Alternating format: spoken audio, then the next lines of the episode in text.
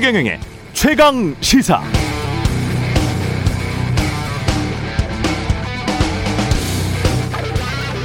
네, 우리가 쓰는 단어들 중에 모호한 것들이 참 많습니다. 그중에 삼지대라는 게 있는데요, 삼지대 저도 쓰지만 저도 뭔지 모르겠습니다. 그냥 둘 다 싫은 게 삼지대인 건지, 둘 다 싫은데 이념적으로 중간인 게 삼지대인지, 그렇다면 정의당은 무슨 지대인지, 이념적으로 중간이라는 것도 딱 중간이 될 수는 있는지, 종부세를 지금보다 딱 절반만 걷는 게 중간인지, 아니면 종부세를 안 걷는 게 삼지대인지, 그렇다면 그냥 일지대나 이지대가 아닌지 알 수가 없죠. 알 수가 없는데 어떤 구체적인 뭐가 있는 것처럼 늘 이야기합니다. 말하다 보면 정치인들 추상적인 말장난에 저도 놀아나는 것 같아서 기분이 별로 안 좋습니다. 그래서 구체적으로 질문드리고 싶은 게, 삼지대라고 스스로를 부르는 정치인들은 구체적인 정책을 밝히고 그냥 비난만 하지 마시고요, 그게 삼지대인 것을 검증받으시기 바랍니다.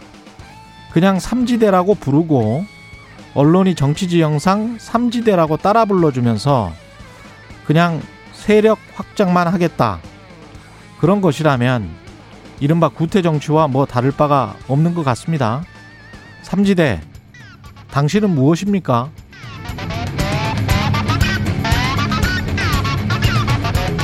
네, 안녕하십니까. 십일월 십일 세상에 이익이 되는 방송 최경영의 최강시사 출발합니다. 저는 케이비에스 최경영 기자고요. 최경영의 최강시사 유튜브에 검색하시면 실시간 방송 보실 수 있습니다. 문자 참여는 짧은 문자 오십 원, 긴 문자 백 원이 드는 샵 구칠삼공, 무료인 콩 어플 또는 유튜브에 의견 보내주시기 바랍니다. 오늘 일 부에서는 미국 정부가 우리 반도체 기업들에게 관련 정보, 반도체 관련 정보를 요구했는데 이걸 어떻게 봐야 할지 반도체 전문가와 짚어보고요. 이 부에서는 국민의힘 권성, 권성동 의원 만납니다.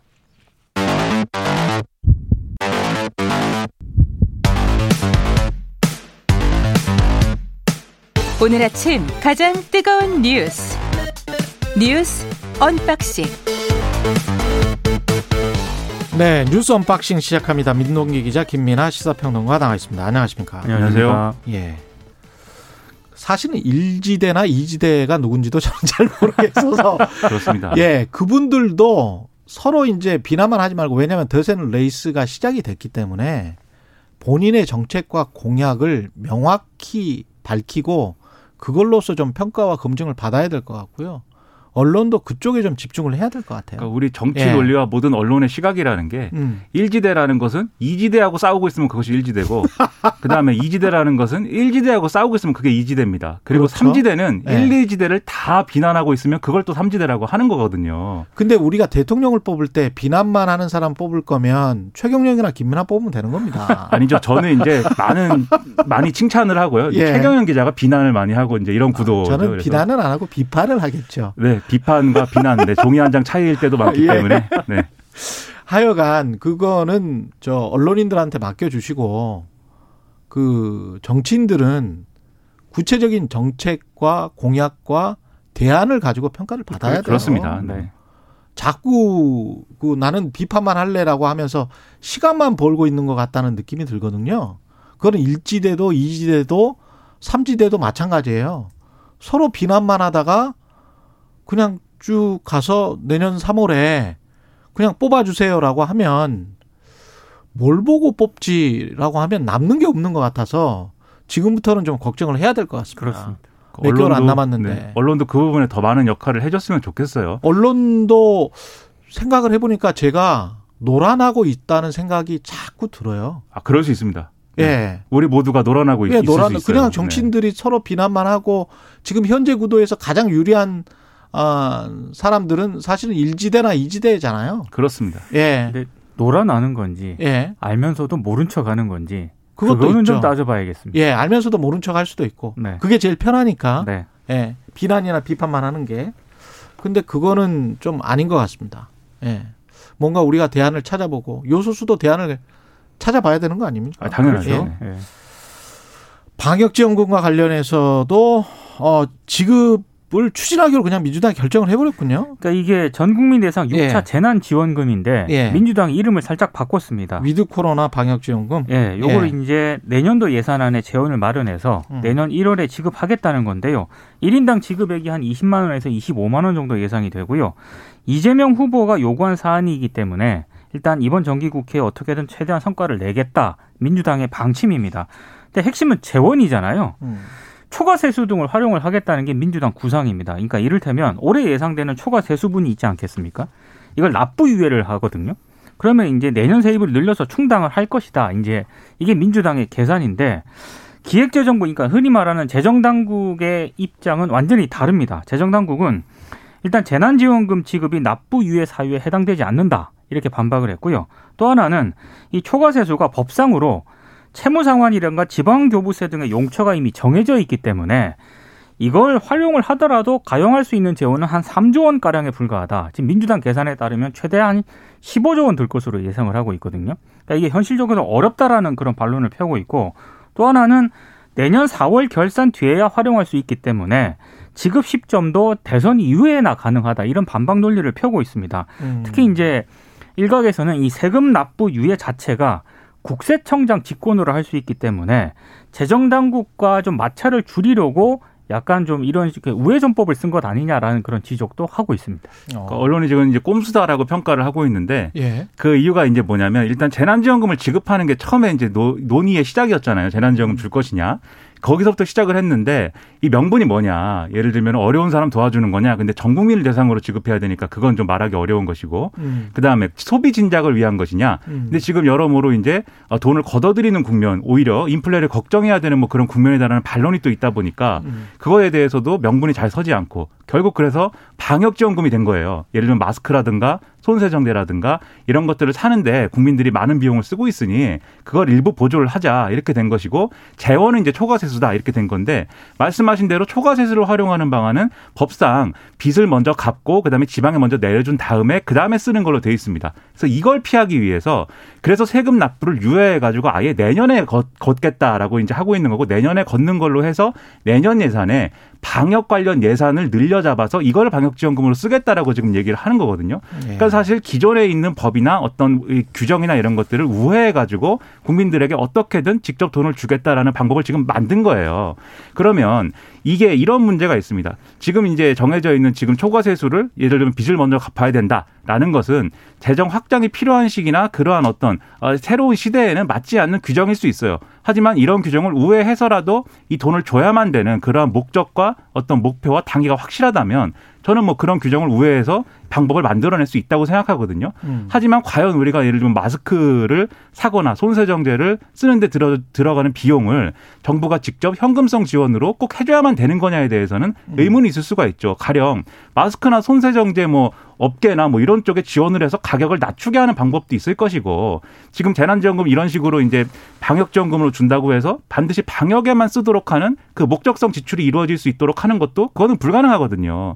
그래서 이런 여러 가지 지금 약점이 있는 상황이기 때문에 결국은 대선을 의식해서 뭔가 돈을 결국 풀겠다는 거 아니냐라는 그런 비판 논리에 직면할 수밖에 없다. 이런 지적이 언론에서는 나오고 있습니다. 그 비판이 맞는 것 같아요. 그 명분이 좀 약한 것 같고, 가령 일 년 전에 이천이십 년 뭐 여름이나 가을쯤에 전국민 재난지원금 국민들이 일부 반발 그 반대하는 사람들이 있었잖아요. 그러니까 그 소수에게만, 아주 힘든 사람들에게만 주자 이런 이런 논리가 있었고, 그때는 뭐 소비 진작이랄지 아니면은 이 기준이 까다로우니까 한꺼번에 다 준 다음에 나중에 일괄적으로 이천이십 년 말이나 이천이십일 년 초에 정산을 하자 뭐 이런 논리가 있었는데 네.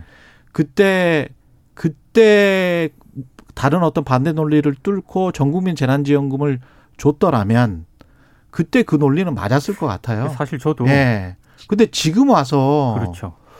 지금 와서 경제적인 상황도 다르고 명분도 마스크나 손세정제 구입, 방역물품 구입 때문에 일 인당 한 이십오만 원씩 준다는 게 저는 납득이 가지 않는데요. 재난지원금에 예. 대한 여론도 부정적인 여론이 높기 때문에 예. 그래서 이제 방역지원금이라고 이름을 바꾼 것도 아니냐라는 지적도 나오고 있고요. 방금 말씀하신 것처럼 재난지원금은 저 같은 경우에는 이게 타이밍이 굉장히 중요하거든요. 그러니까요. 시점이 굉장히 중요하죠. 그런데 네. 기획재정부라든가 이런 쪽에서 반발을 하더라도 그거를 이미 뭐 작년이라든가 지난해 했어야 그렇죠. 돼요. 이런 그렇죠. 거를 하려면 지난해 하고 되는데. 뚫고 그때 그리고 그때 조금 돈을 저축을 해서 그 뭐 마스크 쓰고 못 나가고 그런 상황이 있었다고 할지라도 나중에 또 쓸 수 있는 거 아닙니까? 음. 그래서 명분이나 이럴 이런 거를 가지고 따지면 그때가 훨씬 적기였죠. 그때 지금은 지금은 왜 하는지는 저는 납득 못, 못 하겠습니다. 이거는 그러니까 예. 이 논란 때문에 사실 이전에 줬던 재난지원금들도 음. 지금 다 논리가 있었거든요. 예. 지금 말씀하신 대로 초기에는 정말 급하니까 이제 예. 줘야 될 필요가 있었고 중간에는 경기가 침체되는 국면이 이 오래 갈 것으로 문제가 이제 됐었기 때문에 그런 이제 논리로 줄 수가 줘야 되는 필요성이 그렇죠. 있었는데 예. 지금 이렇게 되면은 음. 결국 이전에도 돈을 줘야 되니까 준 거 아니냐 결국은 줘야 된다는 어떤 정치적 필요 때문에 준 거 아니냐라는 반론이나 그런 반발에 또 부딪힐 수도 있게 될 수 있어요. 그래가지고 물론 우리가 미국이나 일본이나 다른 나라에 비해서 재정을 덜 쓴 거는 맞습니다. 그렇습니다. 그건 맞죠. 예, 그거는 맞아요. 지금 채, 맞는데 국가 채무 비율을 봐도 예. 우리가 선진국들 기준으로 보면 상당히 상당히 양호하고 예. 굉장히 그 부분에 있어서는 앞서가고 있지만. 뭐 일부 이제 채무 뭐 늘어나는 뭐 속도가 빠르다라는 지적은 있습니다만 예. 그런 것까지 포함하면은 돈을 더 써야 될 필요는 있는데 그것과 이거는 다르죠. 그렇죠. 그렇죠. 돈을 예. 더 쓰는 게 효과적으로 효과를 크게 거둘 수 있는 부분에 맞춰서 써야 되는데 음. 이게 정치적인 그런 거 말고 어떤 효과가 있느냐에 대해서는 당연히 의문이 제기될 수밖에 없죠. 조금 더 국가적으로 경제적으로 좀 생각을 더 해봤으면 좋을 것 같고요. 자영업자한테 오십조 원을 어, 선, 선출이 되면 대통령으로 선출되면 손실보상을 하겠다. 이게 윤석열 후보의 공약이네요. 대출이 이게, 아니네요. 오십조 원 주겠다. 좀 분명히 해야 될 것 같은 게요. 예. 일단 조선일보 인터뷰에서는 예. 새 정부 출범 백일 동안 오십조 원 투입해서 예. 자영업자들에게 손실보상을 전액 지원하겠다라고 얘기를 했거든요. 조선일보와 인터뷰에서. 아, 인터뷰에서. 근데 인터뷰하고 나서 이제 기자들 앞에서는 음. 어제 뭐 언박싱에서도 말씀을 드렸습니다만 재정 지원이 아니라 금융권에서 대출을 받을 수 있도록 보증을 서주도록 하겠다. 이렇게 얘기를 했습니다. 그러니까 어떤 게 정확한 입장인지를 일단 먼저 밝혀야 될 것 같고요. 일단 민주당은 이걸 강하게 비판을 하고 있습니다. 특히 이재명 후보 같은 경우에는 아니 재난지원금은 반대하면서 재난지원금 한 십이조, 십오조 정도 그렇죠. 되는 규모고 오십조 지원을 그 대통령이 돼서 하겠다는 것 자체가 이게 말이 안 되는 것 아니냐라고 비판을 했고요. 그러니까 그러니까 국민의힘 쪽에서도 약간 한 발 물러섰거든요. 예. 김기현 원내대표 같은 경우에 당장 금년 예산 쪽에 다 반영하기는 어려워 보인다라고 얘기를 했고 일단 정부 출범하고 나서 추경을 다시 편성할 수도 있다 이렇게 얘기를 했는데 그러면서 경선 과정의 공약이기 때문에 당과 충분히 논의했던 공약은 아닌 것 같다라고 얘기를 했습니다. 음. 그러니까 이렇게 논란이 되니까 이제 한 발 빼고 뭐 이런 식으로 이제 문제가 가고 있는데 애초에 이제 오십 조의 출처 그리고 오십 조를 어떻게 하겠다는 것이니까 불분명해서 이제 문제인 건데 근데 이게 만약에 이제 꼭 오십 조가 아니라 할지라도 예. 좀 디테일이 살아있고 좀 합리적이고 말이 된다 싶으면 사실 이런 문제에 있어서는 이재명 후보하고 윤석열 후보가 통 크게 합의하는 그림도 사실은 저는 좋다고 생각하거든요. 만약에 말이 되는 얘기면. 왜냐하면. 일대일로 만나야 됩니다. 그렇죠. 일대일로 만나가지고 합의를 하든지. 예. 왜냐하면은 이 자영업자들에 대한 보상을 좀 더 많이 해줘야 된다라는 것은 이재명 후보도 같이 얘기하고 있어요. 다만 오십 조 얘기를 안 하고 좀 더 이재명 후보가 디테일한 기준을 바꿔야 된다라고 얘기를 하고 있는 부분들이 있는 것이기 때문에 예. 그런 부분에서 합심할 수 있으면 앞서 음. 우리가 오프닝에서 얘기했듯이 일지대, 이지대가 예? 어떤 대안해 가지고 합의할 수 있는 그런 논의 구조를 만들 수가 있는 거잖아요. 근데 오히려 이게 불가능할 것 같으니까는 야당은 이제 아, 그 공약을 걷어들인 듯한 주워 담는 듯한 어떤 모습으로 돌아서고 예. 여당은 이것을 어떤 어, 그 뭐 대통령 되고 나서 주는 것이냐 뭐 이런 식으로 음. 어, 정치적인 공격의 소재로 활용하고 이런 모습보다는 제가 볼 때는 대안을 만드는 모습을 같이 보여주는 게 훨씬 중요하지 않을까 생각합니다. 이것도 그 이천이십 년 우리가 지난해를 복기해 보면 너무 쉽게 파악할 수 있는 게 기재부에서 분명히 만든다고 했잖아요. 맞습니다. 그런데 예. 국민 모두가 납득할 수 있는 기준을 못 만들었고 그렇죠. 그리고 사실 못 만들 수밖에 없어요. 아니 간이과세자들은 그냥 어떤 매출액이 얼마인지 순이익이 얼마인지를 정확하게 국세청에서 파악을 못하고 있습니다. 그렇습니다. 근데 그걸 가지고 파악을 못하고 있는데 모르고 있는 상황에서 이천십구 년이나 이천이십 년에 매출액 기준으로 할 것인지 순이익 기준으로 할 것인지 영업이익 기준으로 할 것인지 근데 몰라요. 그러면 본인이 주장만 해요. 그러면 다 줄 것인지 음. 다 주면 이거는 사기가 되는 거거든요. 그렇습니다. 사실은 국가를 상대로 사기를 치는 겁니다. 잘못하면. 그러면 국가는 국가 돈이 그냥 그대로 나가버리는 것이기 때문에 당연히 이거는 뭔가 기준이 아주 명확해야 돼요. 그래서 이런 거 같은 경우는 미국이나 다른 나라들 같은 경우에 만약에 자영업자가 이렇게 해서 중소기업이 사기를 쳤다. 이거는 중범죄입니다. 그렇죠. 이게 중범죄가 되는 거예요. 음. 국가를 상대로 세금을 포탈하려고 하는 것이기 때문에. 근데 이 기준을 만들어 놓지 않고 그냥 오십 조를 주겠다. 이게 근데 기준이 보니까 없어.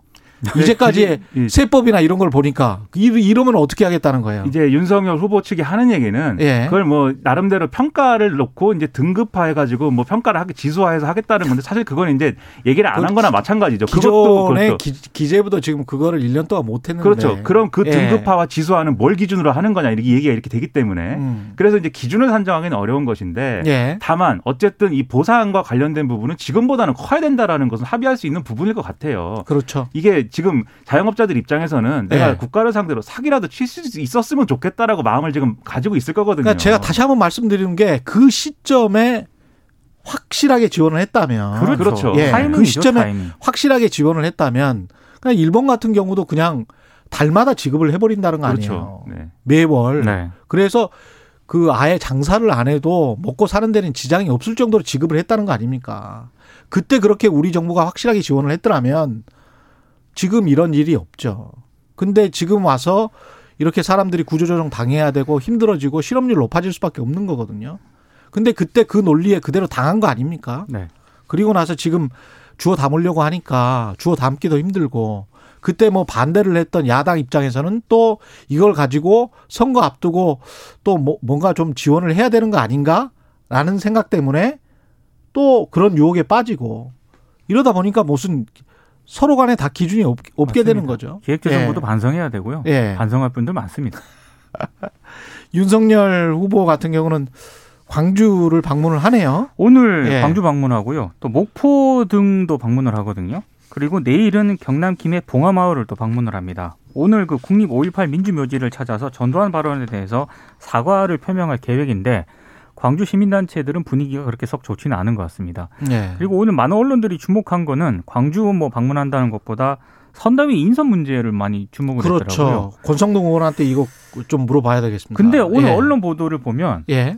아 굉장히 좀 복잡합니다. 일단 복잡하죠. 이준석 대표는 총괄선대본부장에 권영세 의원 추천했다고 언론들이 보도를 했거든요. 그거 물어봐야 되겠어요. 그리고 김종인 예. 전 위원장은 공동선대위원장에 금태섭, 윤희숙 전 의원 영입하자고 제안을 했다라고 합니다. 여기까지 음. 조선일보 보도고요. 조선일보 보도. 예. 그리고 어, 특히 이제 김종인 전 위원장 같은 경우에는 후보군으로 총괄선대본부장 예. 임태희 전 대통령실장도 추천했다고 조선일보가 보도를 했거든요. 예. 근데 윤석열 후보는 또 김병준 전 위원장 있지 않습니까?